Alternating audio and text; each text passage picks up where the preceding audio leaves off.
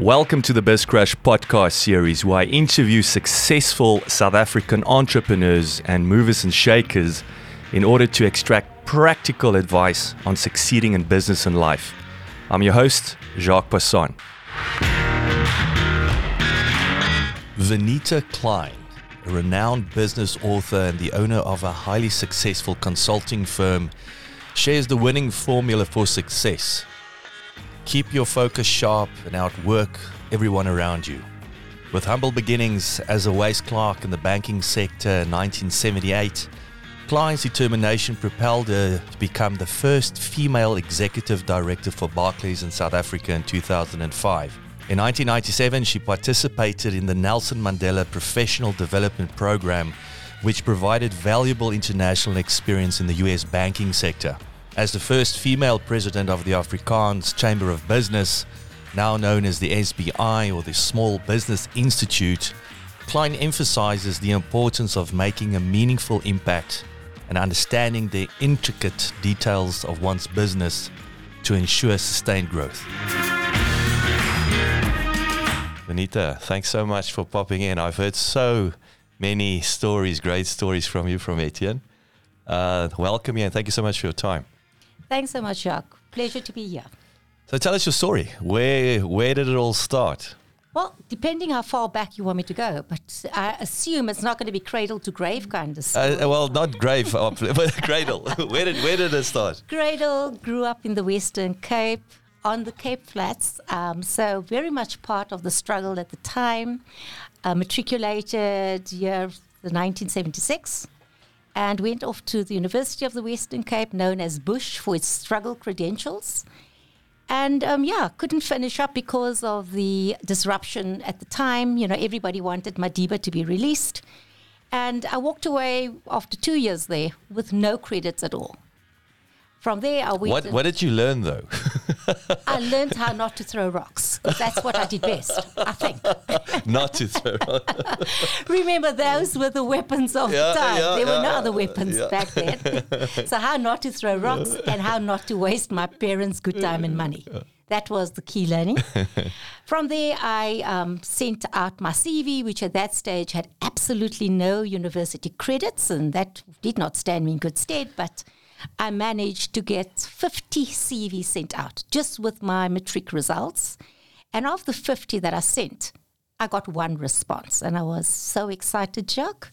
It said, we acknowledge receipt of, your, of your C V. Uh.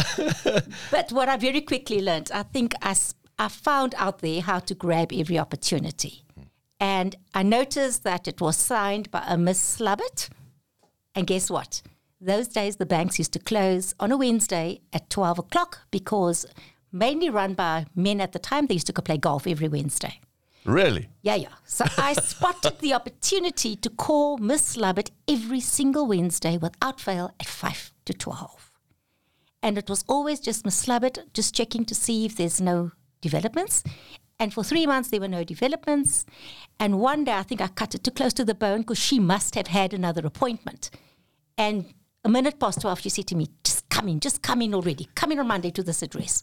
And that was the start of my banking career. That's incredible. Mm. Well, well done. It's very impressive. Thank you. Yes, fifty C Vs. My student year, so t- towards the end of the nineties, I, I could still mail out C Vs. And I actually, I think the post office worked back then. I got one letter after another as thanks, but... No, thanks. I mean, it's, it's actually, I, was, I wish I kept them. You know, it's one of those souvenirs. Not fun at the time when you get all these these no's, but at least they did acknowledge me. But Jacques, I must say, for me, that was probably the first business principle that I learned. How to check every situation for an opportunity. Oh. And tenacity yeah. is what got me in the door. Just no, that's a great story. So banking. So that is so. That's where it started down there. What you tell her? What how did, how did you progress in, in the bank? No, no, no. Tell her, Jacques, is a great position to have in those days. I started. It's like the superstar. I started in a in a role called a waste clerk. Waste stood for write and sort teller entries. So it was look. It was the lowest job in the bank. Any job below that would have meant on the pavement outside. Good so answer. It was right at the bottom rung of the ladder, and I progressed from there. In nineteen seventy-eight to two thousand five, when I became the first executive director running a retail bank in this country. Wow. For ABSA Barclays. Wow, wow. So you were part of that that whole ABSA formation with Volkskas, Trust Bank, all that, that whole... No, actually not. That formation happened, and in two thousand five, ABSA Barclays came back into the country. That's and right. Bought and then, a fifty-two percent stake in ABSA. That's right. And the then Minister of Finance, Trevor Manuel, had said that he wanted for every one um, British director, he wanted two South Africans. So we had, um, we had, I think it was nine, it was, sorry, ten, and obviously we had the majority as South Africans, and I was one of the first group of directors in the new ABSA Barclays. Good heavens. And, and again, once again, obviously very impressive. But what are your learnings? I mean, if you if you look back in, in, in those days, I mean, coming through the ranks, I, I, I guess what, what stood out? What I always say, what what should you do and what shouldn't you do? So from those early days, what are the, so what three key learnings, um, yeah. uh, nuggets that you can share? For me, the key learning certainly was eye on the ball, stick to what it is that you can do best, and work very hard. In fact, outwork anybody else around you. Those were the three key things. Just to give you an example, when I started in the waste department, the bank would open at nine o'clock every morning. We would be there at eight thirty. But I was at my desk. It was in a pool. You know, there were a group of about twenty ladies working in waste. I would be at my desk at half past six every morning. And I'll never forget my supervisor calling me in, and she said, I hope you don't expect me to pay overtime, you know, for this work. And I said, actually, that's not why I'm doing it. I wanted to make sure that by the time the people in the next on the next rung of the ladder came in, all staples and gem clips were removed from the checks or the transactions that they would have to process through a big machine called the Burroughs S one thousand, because it was like pushing in a lot of paper and it would take it through a filter one at yeah. a time. And if there were any paper clips or gem clips, it would jam it up and would cost money. So just mess up the, all the productivity and, and, and the day. Absolutely. So I had no problem going in two hours in advance in order to clear the decks so that they could be more effective in what they did. And that stood me in good stead all through my career. Making, a, I guess it's what uh, one of my favorite sayings is Zig Ziglar. So you help enough people get what they want, you'll get what, what you want. Side note question. So who did you start? What was the bank you started? Was it Volkskas? No, it wasn't. It was um, first. It wasn't first. It was Barclays Bank. Oh, so you, you so so it was a, almost full circle back now in two thousand five. You know, I felt like it was my homecoming. My goodness, absolutely. But Barclays later on, uh, effectively, they, they pulled out. Then it was F N B, or was it First National? How, how do, but my question is, how we have our big banks, it feels like, I mean, how are you better than the next bank? It, it sounds like a stupid question in many ways, but. How, because it's almost like the same thing. How are you better than the next bank? You know what? And, and in terms of the, the, the talent, the management, how do you make sure you're the best bank? I mean, it, that's you know that's actually a very interesting question, because you know banks always measure themselves in terms of market share to see who has the biggest market share. Because obviously, the more clients you have, the more people you know are satisfied with your services, your products, and your pricing. So, as head of the retail bank, for me, a big thing was customer satisfaction. So I would always ask my team, what is our unique selling proposition? What do we have that other banks do not have? Mm. Because that ultimately determines how many more people wants to be your client versus how many more people wants to be a standard bank client. Mm. Because even within the costing structure, you cannot cut your costing too much. They're all pretty yeah, much, it's very much on par. The same. Yeah. The only thing you can give your client, which is different, is the way you make them feel and the way you serve them. That's how you get your share of that cake increased. Mm, I love that. It, it reminds me of an example. I mean, it's typical American stuff, right? So um, this is about ten years ago. So we're in Texas. And I walk into a Wells Fargo bank, and there's a queue. The next thing I smell popcorn. And there's a popcorn machine in the corner, and they're serving popcorn in the queue. Other, other than the fact that my daughter got a little bear, I mean, because it's just cute. Yeah? It's like this impromptu, here's a bear. But I, I guess that's an example. Again, it's it's about, it's all, having said that, it, the retail experience, do or did you at the time look closer at retail? She looked like fashion, traditional retail. Where did the learnings come from? Well, I like the wildflower example. In fact, I was blessed enough in nineteen ninety-seven to be chosen to attend the Nelson Mandela Professional Development Program, where I studied in America for almost a year. Wow. I worked for Chase Manhattan. I worked at the Reserve Bank, and I worked on uh, Wall Street. Sure. So my, my learnings have been very, very rich. Right place, right time. Madiba at the time went over to the U S, and asked um, the then mayor, Mayor Dinkins, to help him train up one hundred um, prospective leaders in this country. And I was one of the one hundred. Wow. And that's so New York, New York. That was New York, York New York. Time, so yeah. I worked on Wall Street, worked at the Federal Reserve. So a lot of my learnings were actually American, wow. even in and of itself. So you asked me, so which model literally did I actually latch onto? Was the Disney model. Okay. We talk I mean, about that's talking about customer satisfaction, right? That's you, probably the you don't get. Best in class, right? Absolutely. In fact, there's one story, well, two things. Number one, I took over ten people to Disney um, Paris. That was the one. And then I took ten people over to Disney Orlando because I wanted the team to have an experience of what it is. The um, Inside the Magic Castle is a book that we actually based our customer experience on. Talks about the C E O of Disney walking around one day. In fact, there was they talk about a family, a, a father, a mother, and a little boy walking around in Disney, and the little boy drops his ice cream. And within two minutes, somebody dressed up in a suit comes and scoops it up and arranges for another ice cream for the little boy, and off he goes. Now, at Disney at the time, every morning, they had an address by the C E O to all visitors. And the next morning, when that family went to the studio where they heard the C E O speak, it was the same person who picked up the ice cream, who Could was have. the C E O at the time. Wow.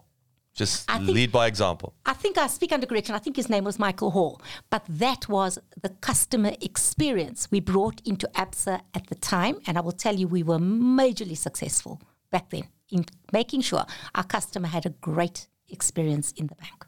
What was what was the impact? I, I know with Barclays, I mean, obviously I, I spent a, a lot of years in England, and I mean, the Brits are, the banking is, is different, right? Um, that that must have been a challenge. I mean, was was that at the end of the day, was it more of a culture clash? I guess the, the fact that... Uh, Look...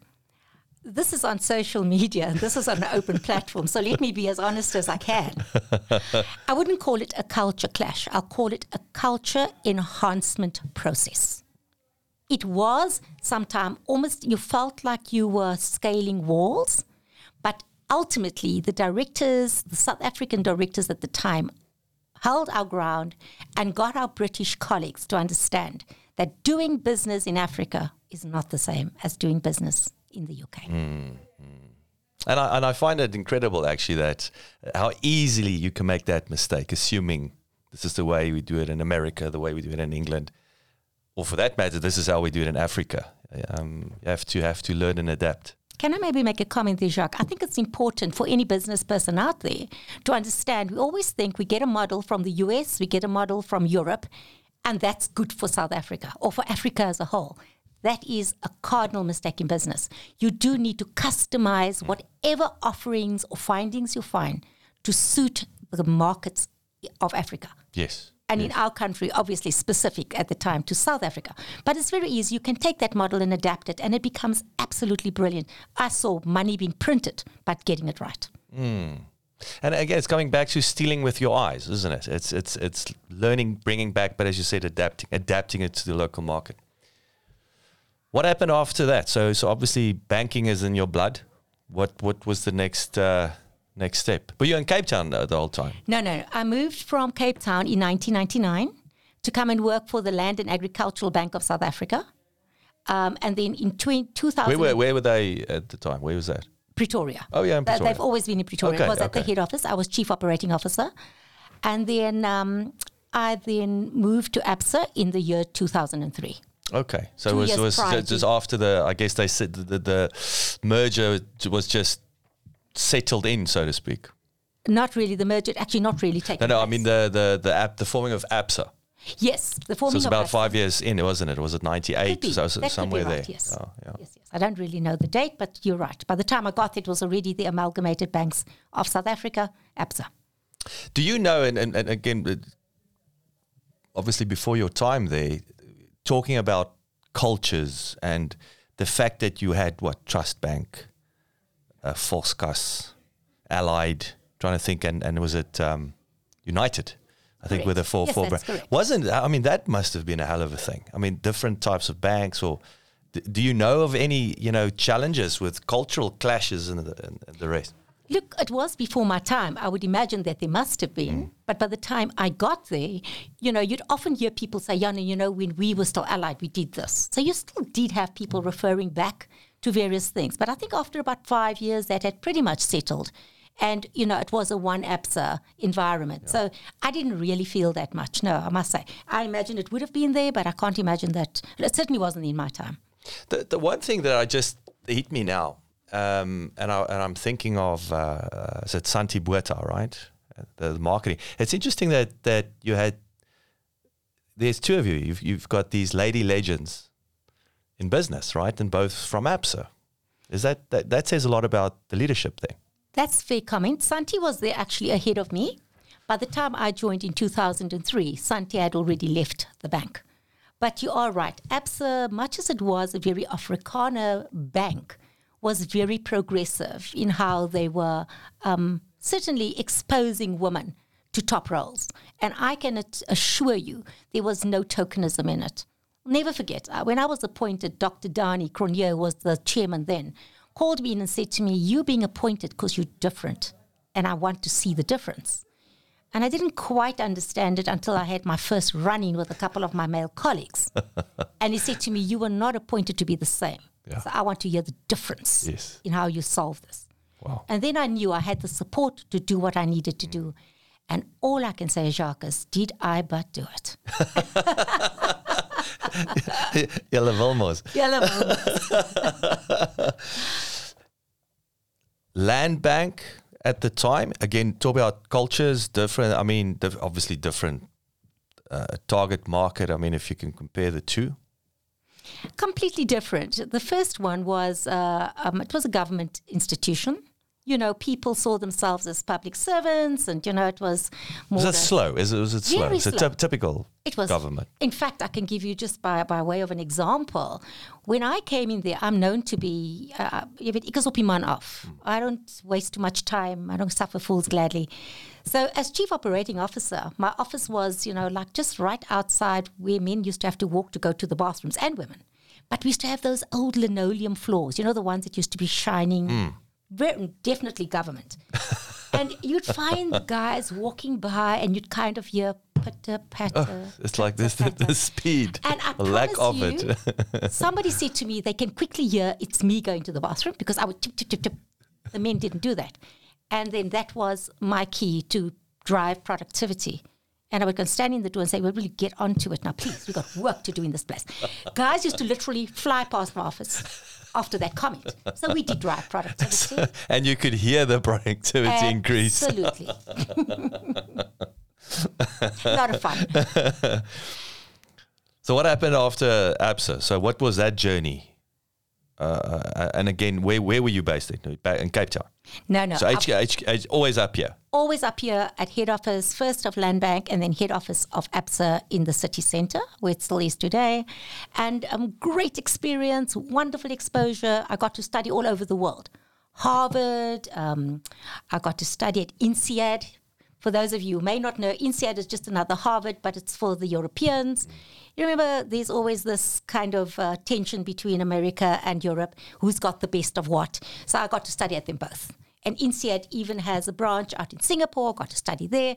And you know what's so amazing about that? It didn't cost me a cent. Wow. It was all because I was nominated by my executive or my exco to go and study abroad. And I thank God for the opportunity. What's uh, so again, if you compare the two, what what jumped out, you know, studying Harvard, well, let's say Europe versus America again, if you have to, to and again, and as far as the content, again, I'm I'm a yeah. huge, I hate theory. It's coming back to your point earlier yeah, yeah, yeah. about uh, the invoice. Yeah. Um, could you apply what you've learned there? Could you hit, hit the ground running? And who stood out from that standpoint, Americans or, or the Europeans? That's actually a hard one because the programs I did were so fundamentally different. But the Americans are all about quick wins today. The so so less, less, so not so long-term focus. Not so long-term. I prefer to, if I can, rather compare not so much INSEAD and Harvard rather than transactions I've been involved with both in the East and in the West. Okay. And there it's going to be, you know, the world superpowers, America versus China. America, as well as Europe, would want instant results. The Barclays drive was about productivity this year, upping the targets this year. Well, I find the Chinese to be a very subtle and very long term.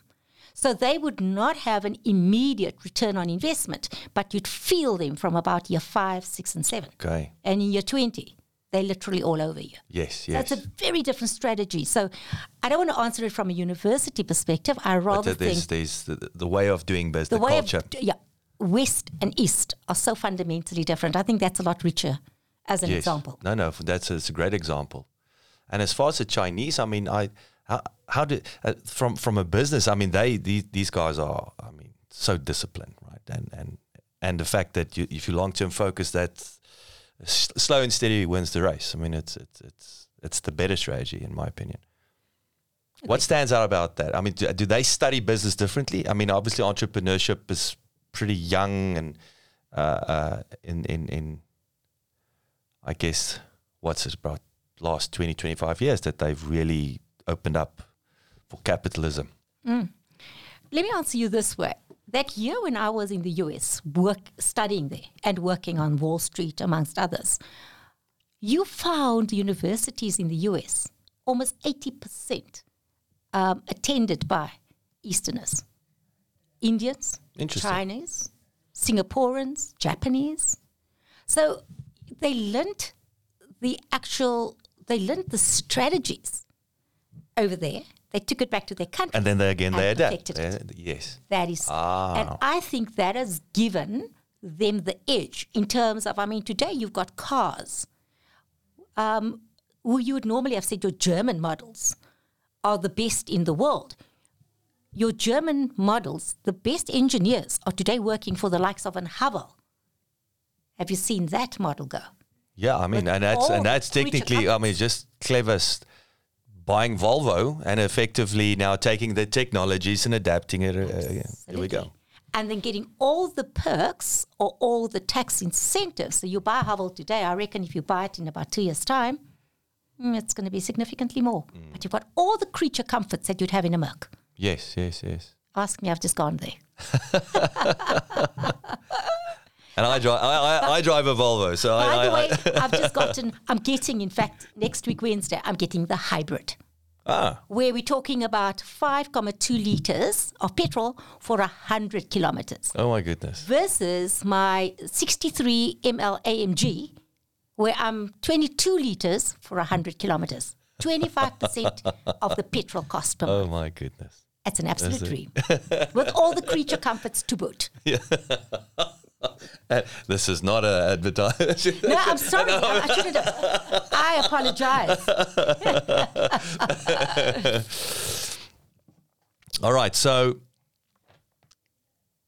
what, coming back to, to your, your banking days, what did you love about? Is there something specifically you loved in business? I mean, all of that's something that we, and normally it's what you're good at, but what what was, what did you enjoy most? Strategy, marketing, people management. What's that thing? Even today, what what's that?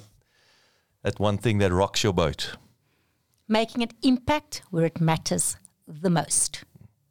An example of that in banking, I got about three thousand tellers to look after. At the time, two thousand five, and I soon found that they were paid the least across all the banks.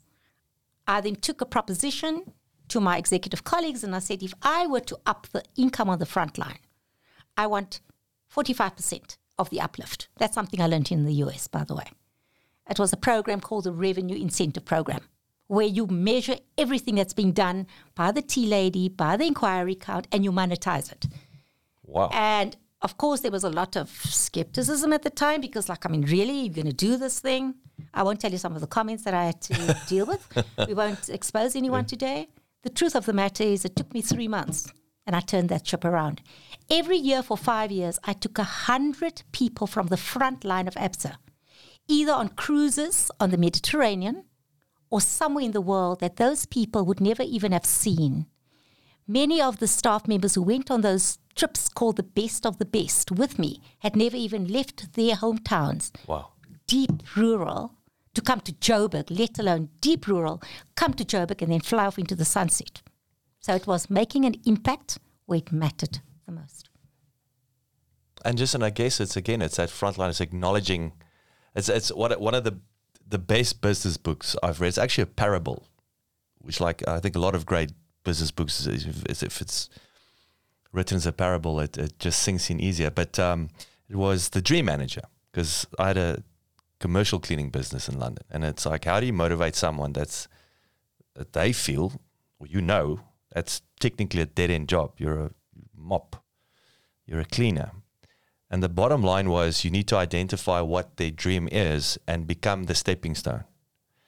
And if you if you become the stepping stone, it's like, I'm not going to fire you if you tell me you want to, you want to, two years from now, I want to be the manager somewhere else. I'm not going to fire you. I'm going to help you get there. But the person who shows up the next day, that productivity, that commitment, money can't buy it. Totally agree with you. You'll remember the example I gave you about going to work at half past six every morning versus starting at half past eight, mm. removing gym clips and paper clips mm. so that the productivity could be increased, was a principle that stuck with me always. So I always ask the question, when you talk to me about successful people, how long have they been at it? Because if you are a cleaning lady and you've been doing it for twenty years, the best I can do for you is to show you how to be the best cleaning lady and how to not get the promotion, but to get the rewards that goes with that. Yeah, yeah. I've been known to give bonuses to cleaning ladies, and I was asked if I'm crazy. I don't believe in that, because that helps to drive productivity at every level. Sure. Love it. What, and what's the what, what are the best stories with, was it back in the sixties with Kennedy? With, they were setting up NASA, mm-hmm. and he stopped the cleaner. He said, what do you do? And he said, I, I I help. I'm helping put a man on the moon. It's not I'm not I'm not cleaning the floors. I, I'm helping put a man on the moon. So that tells me, again, that culture, that that attitude, everybody's contributing absolutely to, to the objective. Jacques, to just add on to that, I think this is where that revenue incentive program I spoke of earlier, and for a leader to understand from making a cup of tea in the morning to balancing the books at the end of the year and having a clean audit, how every activity has got to be priced. Because as a leader, you cannot lead if you don't know the price of every activity and the quantum, if you monetize it, of every role. Because if you don't understand the granularity, you're going to make mistakes like cutting out the, you're going to cut out the bone. Mm. And find that your business collapses because you do not have the detailed knowledge to make the decisions that can make your business either fall or fly. How do you? How do you? How did you approach from a, a, a qualitative point of view? So it's it's. I, I was recently, end of last year, I was reflecting, um, and again, this is about yeah, this is ten years ago. One of the, the biggest mistakes I made was I had this uh, rock star in the office. It's a Polish lady, and at one stage we were we were running out of cash. So we're actually growing too fast. So it's a, it's a it, I would say it's a good problem. It's good quality uh, problem. Yeah, um, and suddenly her salary started bothering me, the cost started bothering me, and it took me, I think, a good six seven years to realize I made a hell of a mistake. It was the biggest mistake I made at that time was to, and I did I did work out. I made her life. It was an unpleasant environment, and and, and and I put my hand up and I said, because suddenly it was about cost, but I did not understand the impact she had on the business. We, and by the way, I reckon things would have been one hundred eighty degrees different if if I kept her on. How do you how do you measure that quality component? Well, let me start out by saying, you know, the seven years, obviously, that it took you is obviously a lot longer than one would hope, because mm. the, the cost of that, that would be a sunk cost in your business, as you very well articulated now. But as a leader, is to be able to understand your cost structure for every job in your business. Mm. So don't just say somebody's a teller. What does that mean? What are the activities? And then you break down your bottom line profit right down to the front line. And don't tell me it cannot be done. You've got very smart people around. In fact, I think there are even programs on the computer today where you can put that in and it can take your overall profit and dissect it for you right down to the front line. Sure. Takes a lot of hard work. Mm. If you haven't got a system to do it, it's for you to understand the granularity of your business to give you that information. Sure. Because had you had that, you would have probably after year one have said, this is costing me way too much money. Mm, mm, mm. It's, look, it's obviously easier said than done. Yes. But what I'm saying is it's possible. It and it's possible. It's possible. It's almost critical for it to be done mm. to sustain growth and uh, sustain a, um, an acceptable growth yes. above C P I for you in your business every year. And I mean, one of the, the, the one dimensional, I mean, there's two one dimensional measurements. It's, it's today is the size of a company measured by the number of employees. I still think I, I'll show you a five hundred million rand business with five employees. What, what do you mean it has to be zero? By the way, like one to fifty is medium and all that nonsense, which I find amazing. Given high-tech companies that have, are not labor-intensive. And then one of the American ways of measuring profitability or the success of business is revenue per, per employee. Um, and that to me is also, I don't know, am I missing something? For me, it's very one-dimensional. Or does, because what you're saying is that it's it's calculating contribution to, and that's just a matter of saying we've got ten people, we divide it, and that's the end of story. That, that to me is... is It's too simple. Look, it is really driven you driven by revenue per head. That is really how it's driven. But how you keep the head incentivized to do better, I guess, is the key. That's that's the most important. That's the kicker.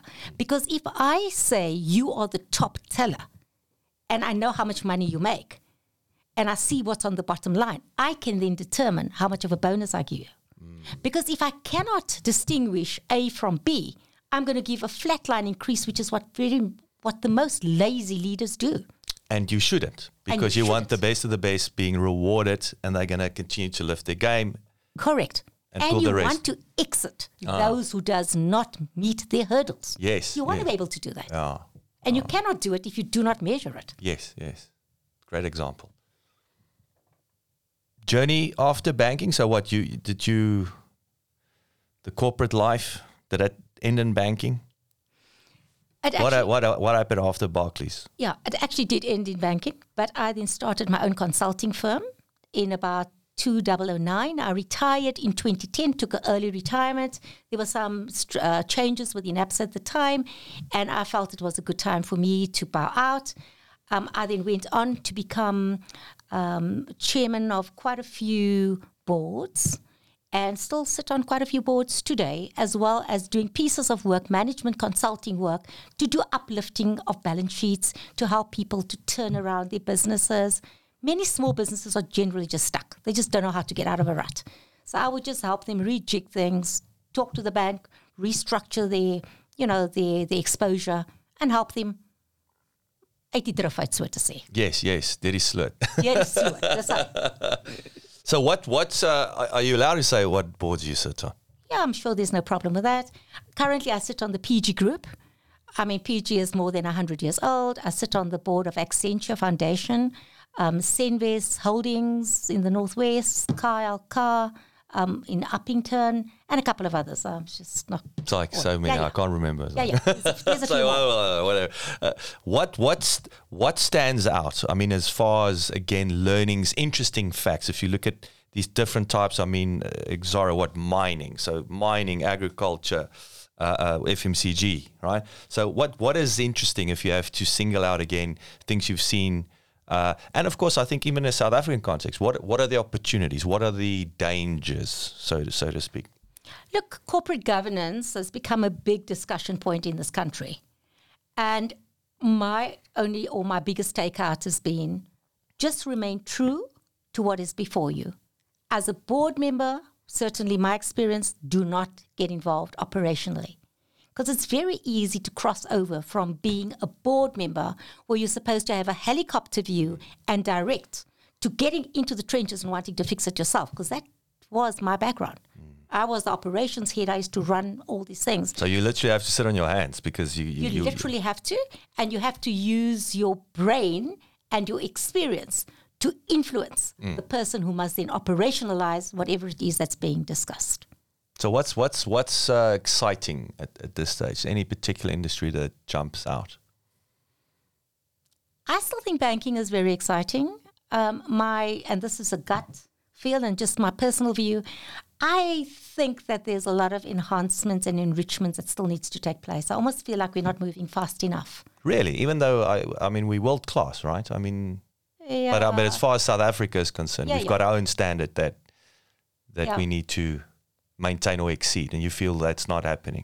Let, let me tell you why I say that. Remember, we spoke about what is it that, you know, what is my biggest interest? You asked me that, and I said it's to make an impact where it matters. Mm. And I am not convinced that we have, that we are making the biggest impact where the need is in the banking environment in this country. And I think we spoke about it earlier. If you look at, for example, the Grameen model of banking in India, yes. It's taking banking to the poorest of the poor and still make money. But you cannot make money up front. You make it over the years as you empower people who you are... play the Chinese uh, game. Indian. Yeah, no, no, the, the, chi- the long, take the long-term view. Exactly. You have to, you have to be patient. Which is why I called it the Eastern versus the, versus the Western mm. strategy. Mm. Because, you know, obviously you've got both of those countries on the East. So I think more could have been done by being a lot smarter.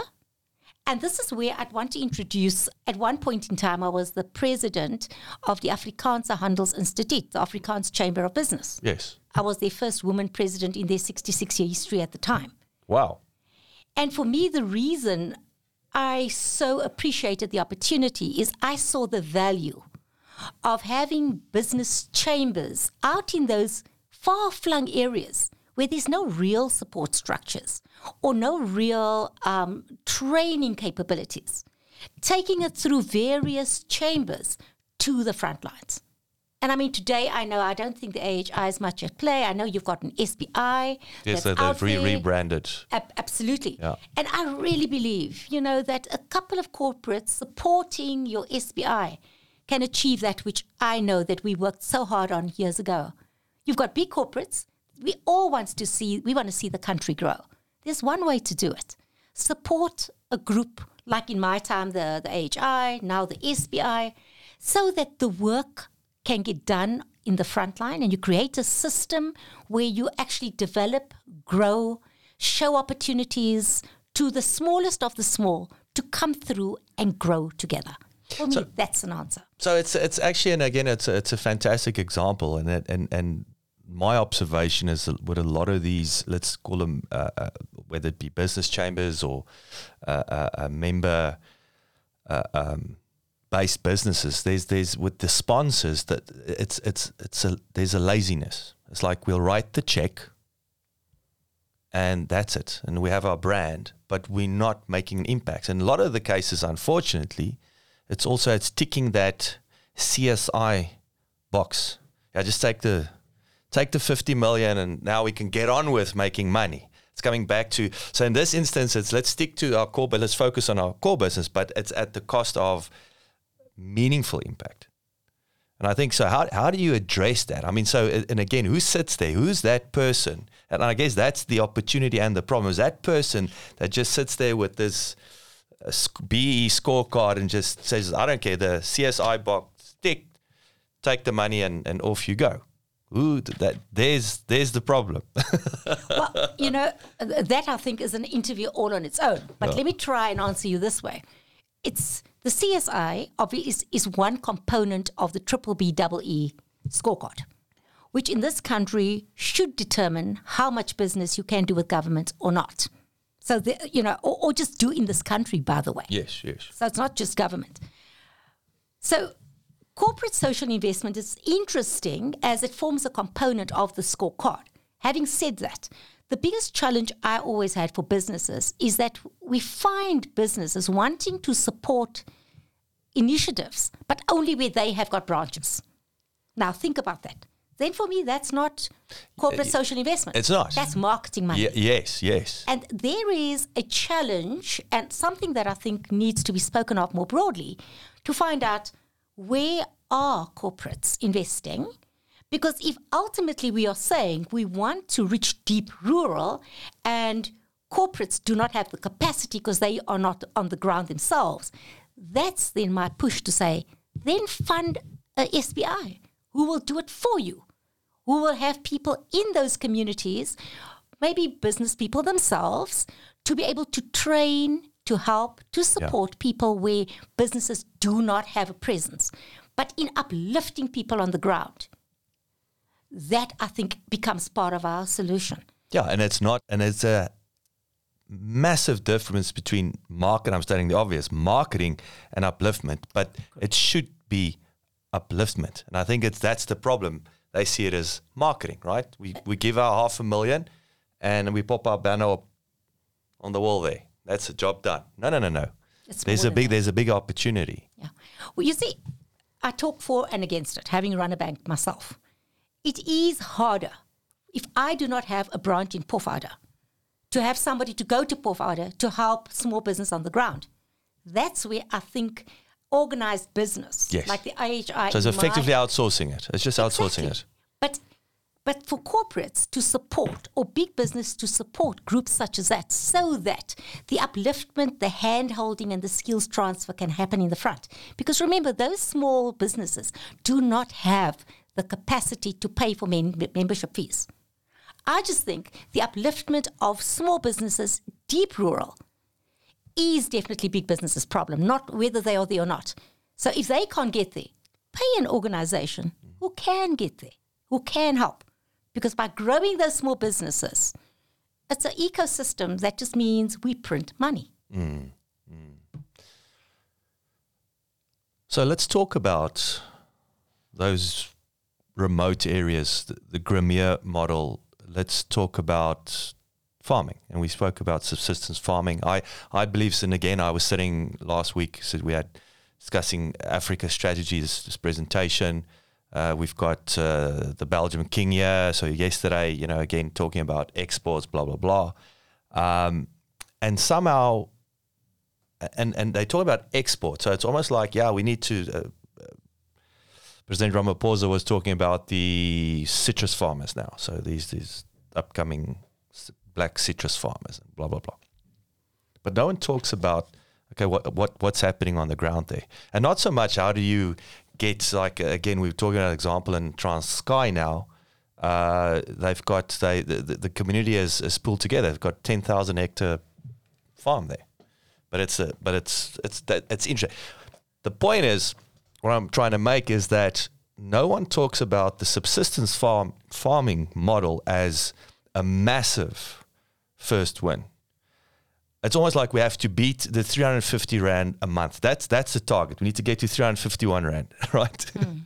If we can get that family, that person off that three fifty-one or three fifty in this case, that's the first win.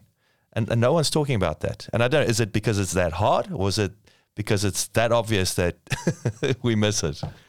I think the truth is anything of a subsistence nature is hard. For business to be involved there is very expensive. And by the way, the bank in the East, in India, is called the Grameen. Oh, sorry, Grameen. I said Grameen. Grameen. Yeah. Grameen. The Grameen yes. Bank. And it's, or the Grameen model. Yes. It's known the world over for going in and offering credit to the poorest of the poor, taking a subsistence farmer, helping them to grow beyond the subsistence level, or your three fifty-one is what you spoke about. Because what there's a huge opportunity. If we can get people off the government payroll because of, you know, this is all they have. Can you imagine what we do to the country coffers mm. if we make everybody more self-sustainable? If we think about that. I mean, we'd be sp- saving billions of rands as a country if we can help people to come off the SASSA grants, mm. to come off whatever grant capabilities there are out there. And somehow as you correctly point out, it just appears that there's no real appetite to move people from subsistence, I mean, I know we're talking farming, yeah. but a subsistence living to one of creating an income for themselves and their family and growing economically. There is a lack. Now, I, Do I, we have pockets of excellence, though? Because I think that's always, uh, and I mentioned earlier, is that we are fabulous at operating in silos. Excuse the pun, right? Even more so in farming, where, and again, we talked about you have farmers that have wonderful uh, uh, uh, examples of community farm worker uh, uh, development. But again, it's, it, it happens in isolation. It's like the guys in Cape Town or in the Western Cape don't know about what's happening, and Mpumalanga don't know what's happening in the Free State. So it, isn't that in itself the opportunity, is that opportunity to pull those case studies together and start sharing ideas and win recipes? I totally agree with you. I think, you know, we are politically so siloed that there doesn't seem to be the the will to consolidate it so that we have a better understanding of those individual pockets of excellence. You almost need, I don't want to call it a politi- maybe a group, a private sector operation where we go around the country and, you know, put together all of those success. Map it, map, map it. it and put down the success stories. So as a country, we can understand what the pearls are that we sit with in our hands. Because mm. I believe, as you correctly point out, how many farmers do we not know who's turned around the very lives of the people working for them? Mm. Both black and white commercial farmers. Mm. But we don't talk about that. We're always no. hearing about all the problems. Yeah. You know, I just sometimes think that we've gotten into the spin of negative narratives, that when there's a positive narrative, nobody even wants to It's not, it's it. not sexy. It's not sexy. Why do we hate ourselves so much is my question. You can't be great if you don't acknowledge just the few things that you do right. Mm. True. And again, it's it's we don't, other than the fact that we don't learn from one another or celebrate those those even small wins, we don't learn from other countries. I mean, it, and again, it's, it's taking your example of taking what, what example with the Chinese. They study in America. They take it. They make it better, make it work over there. So again, why are we not studying India agriculture closer? Let's put it this way. There isn't a the incentive or let's put it the, the consequences of not doing it right. Not doing it is not big enough. Agreed. You need to get a Boxla, if you and, and I think that that's what's missing. Instead of the box ticking, uh, so it's almost like you're dependent on the the, the good naturedness of the C E O, absolutely, or, and a, other or the person in charge. Otherwise, yeah. it's a box ticking exercise. Yeah, look, let me, let me put it to you this way. I think as South Africans, we don't spot the opportunities fast enough. We are so we get dragged into this quagmire of this is how bad things are. We don't look at those pearls or those absolutely fundamental um, opportunities that exist. I mean, let me mention one by way of example. This year, South Africa chairs the BRICS environment mm-hmm. on every level. Agriculture, health, all of it. Have any of us spoken about the opportunity that that creates? Good heavens. So, I mean, here we're sitting. We're talking about it. We're not even talking about that. China, Brazil, India, Russia. I mean, South Africa, sure, much smaller, but we are chairing it this year. Here's the question. We got access. We got access. We got access. We got, oh. There's markets. They are going to be in our country for goodness knows what, looking for. And I mean, we talk about agriculture. We talk about uh, agriculture. This is, this is perfect, right? Yeah. Why are we not shouting from the rooftops? Now, I know that there's this whole tension from east to west. Mm. Guys, can we be less focused on their tension and worry about our opportunities? Mm. Why are we not leveraging that? Why is business not talking about that more? Would be my question. So I guess that that's really, and again, it's not something we can, we can't leave this for government. Even if we did, nothing will happen. Do you think, coming back to the S B I example, where, you know, you need these chambers, it's almost like what's happening. We we have these pockets where you've got, um, and, and it happens where John Deere, for example, will take some of the big farmers on a on a tour in the country. I know there's one guy, I met him last year at Nampo. His business, he's been doing it, I think, for ten years. He takes six to seven big farmers, and he's got this three-week trip through Texas visiting these different types of farmers. So it it, it becomes a hell of a, a, a learning curve, right? Um, it sounds like we need something like that, and that's the opportunity to for, for a chamber or, or, or organized business to say, let's let's ten take hands, let's combine, and let's go let's go do something. Let's go and open up.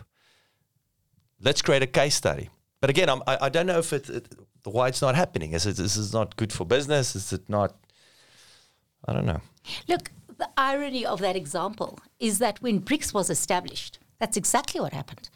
I was part of the delegation that went with to Brazil, Russia, India, China at the time, and that was business funded. I did not pay for myself. I was with the bank. So business took groups of people with governments to go and look at what are the opportunities, and that's how BRICS was established. So what you're saying is, it's just... We've been uh, around that block. We've been around the block. We know that it's successful.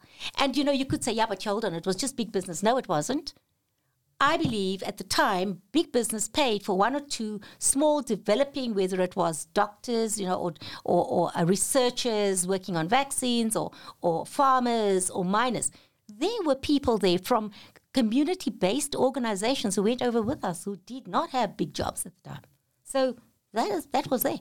Mm. I guess the question is, why did we throw the baby out with the bathwater? Mm. If certain things worked, yes. Why did we not continue that? Yes, just build that momentum. Correct. I think it's, on the one hand, again, disappointing. Other hand, very exciting. I mean, that's the thing. We haven't scratched the surface. And I think that's that's what's very, very exciting. True. At the end of the day. How, what, what's your, and the last question, what is your, if you have to gauge the environment across, again, these different companies, industries, what's the vibe like? What's the, what do you, what's, what's the energy in the room like? Look, business, my experience in business South Africa today is, um, well, I'm going to go beyond the borders of South Africa. Business out there is, there are a lot of moving parts. Um, It's no longer business as usual. You now need to budget for having electricity cuts and bringing in inverters and generators. Um, in the South African context, we need to make sure that we understand what's happening in our municipalities, our place of trade. Do they still trade the same way? Or do we have to mitigate our risks differently? And this is where, once again, I say being part of a chamber helps you. Because as an individual, whether a farmer or a miner, you cannot operate in a silo. You will not necessarily have access to legislative changes or opportunities that may be coming your way. But groupings such as the A H I of old would help you to navigate and traverse that, and also to take up the opportunities as they arise. I think there's more hand-holding required in South Africa. We've got to take our heads out of the darkness and the doldrums where we find a lot of people, personal and business today, and start looking at the tomorrows. And seeing that the sun comes up every morning. And it is, who goes first, the lion or the gazelle? Hmm. You need to decide, in closing, yeah. Which one are you? Love it.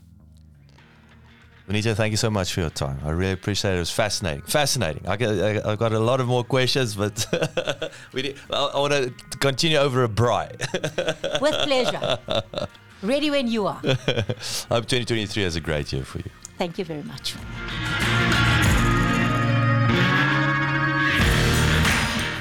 Thank you so much for listening. If you enjoyed the show, please subscribe and leave a review, and follow us on social media at BizBizCrush.